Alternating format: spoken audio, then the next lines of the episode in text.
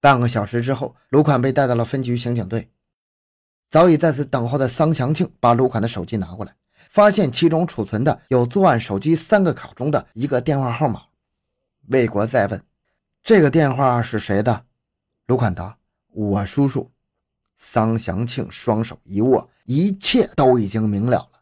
急送市局专案组，市局副局长兼专案副总指挥桑宝庆与刑警支队长兼专案组组长刘健两只大手一碰，案子破了。五五案件就是他们干的，立即抓捕。抓捕是秘密进行的，秘密进行的抓捕顺利而又完美，甚至还带有那么一点艺术性的别致与流畅。魏国与众刑警开着三辆车，带着卢款，首先直扑马鞍山路与望江东路交叉口他叔叔的住处。当然，卢款没有下车。根据卢款的指引，魏国与派出所民警走了王卫岗东头二楼一户里外两间出租屋。进屋之前，魏国的心还是有点砰砰直跳。眼看着这个全市民警披星戴月、夜以继日、历经曲折、整整查缉了一个月之久的罪犯就要落入法网，心中既是充满激动，又有些略略不安。他担心前几天他们在附近连续活动，而刚刚卢款又被自己带走，这个罪犯会不会已经被惊动而仓皇逃遁了呢？直到进屋以后，一眼看到一个中年汉子抽着烟躺在床上悠闲养神的样子，悬着的心才终于安定下来。他以采集人口信息的名义问了问汉子的姓名、年龄、籍贯等，进一步确认了眼前这个汉子正是卢款的叔叔卢东明。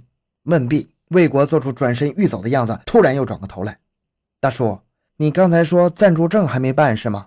跟我到派出所照张相吧。我们正搞便民服务呢，好多人都去照了。”魏国的语气亲切而又和蔼。卢东明眼睛眨巴眨巴，似乎有点犹豫，但是看着魏国说话这么自然而又充满了善意，就跟着魏国走出屋来。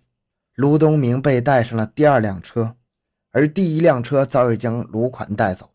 到车上，魏国继续他的唠嗑绝招。问卢东明是什么时候来合肥的，在合肥都干些什么？卢东明说：“我来一年多了，什么也不干，就在合肥给三个孩子做做饭、洗洗衣服，看看他们。那你为什么要看他们呢？孩子都不听话，天天上网，烦死了。我就是看着他们，不让他们上网。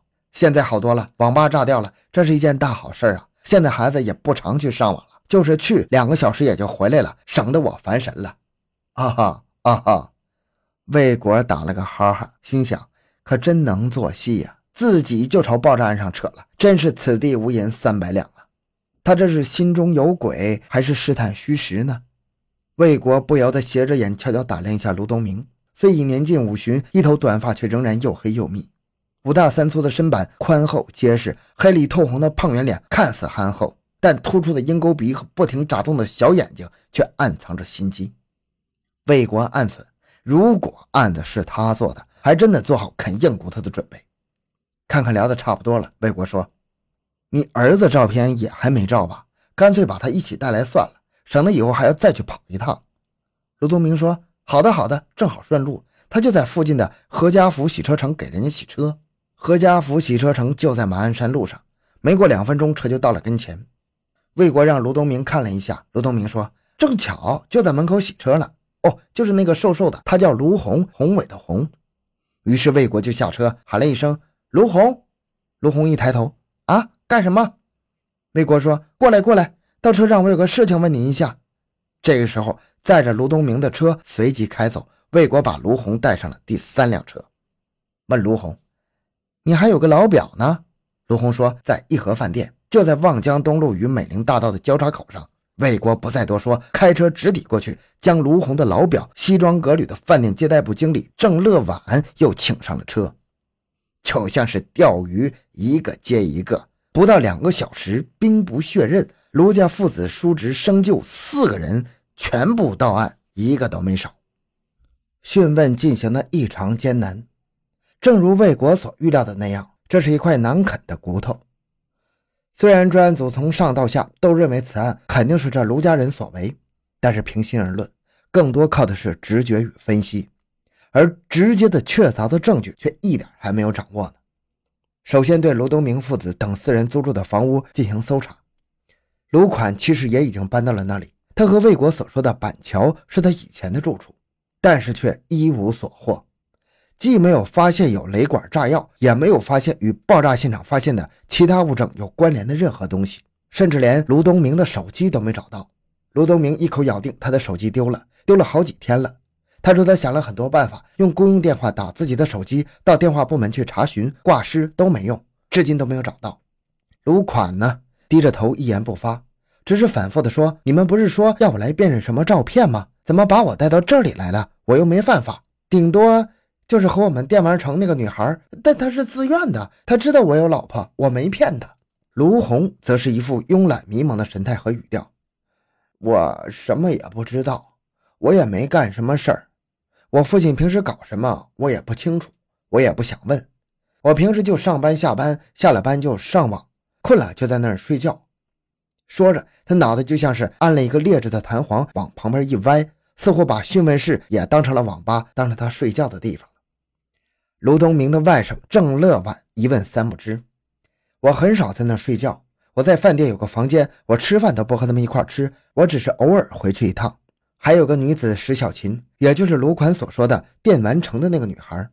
卢东明被带走后，刑警们搜查他的房间，他正好过来问：“你们是谁？卢款呢？我要进去睡觉，门怎么锁上了？”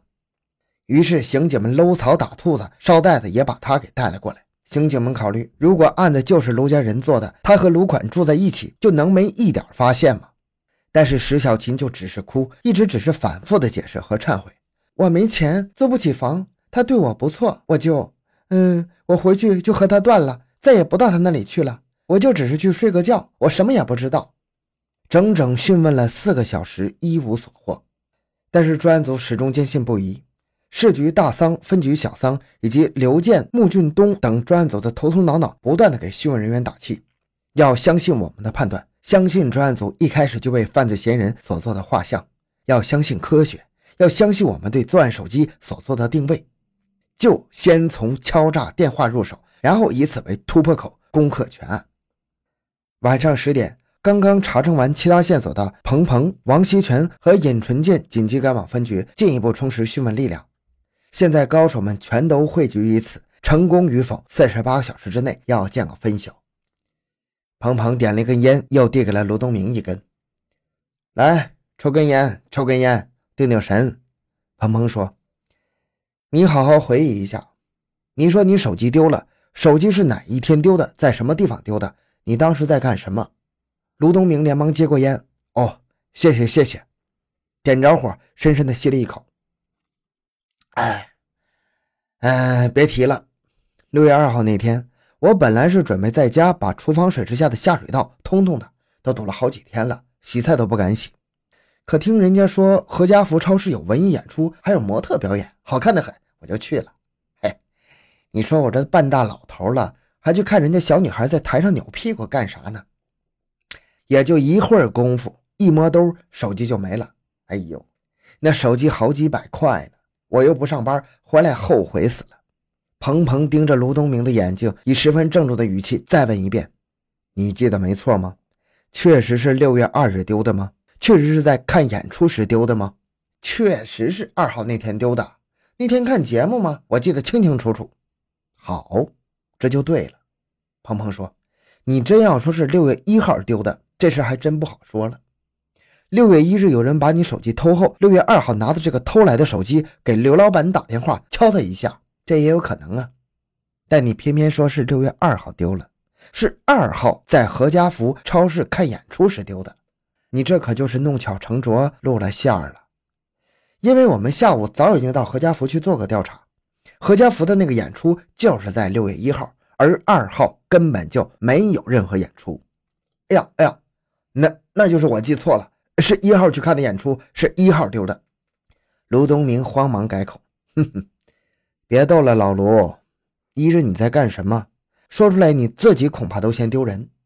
你刚才说什么？都半大老头了，还去看什么小女孩台上扭屁股？其实你不仅喜欢看女孩扭屁股，你还喜欢看女孩脱衣服。一个当爹当叔的，竟然在家里偷偷看黄碟，不仅自己看，还和你的侄子那个那个应该算什么？算姘头还算是小情人呢？一块看，你就不怕你侄子发现了对付你吗？这这个卢东明的脸唰一下红到了耳根。怎么样？要不要让石小琴过来跟你照个面？她现在也在这儿呢。啊啊！不不不不！卢东明连忙摆手：“不要不要不要！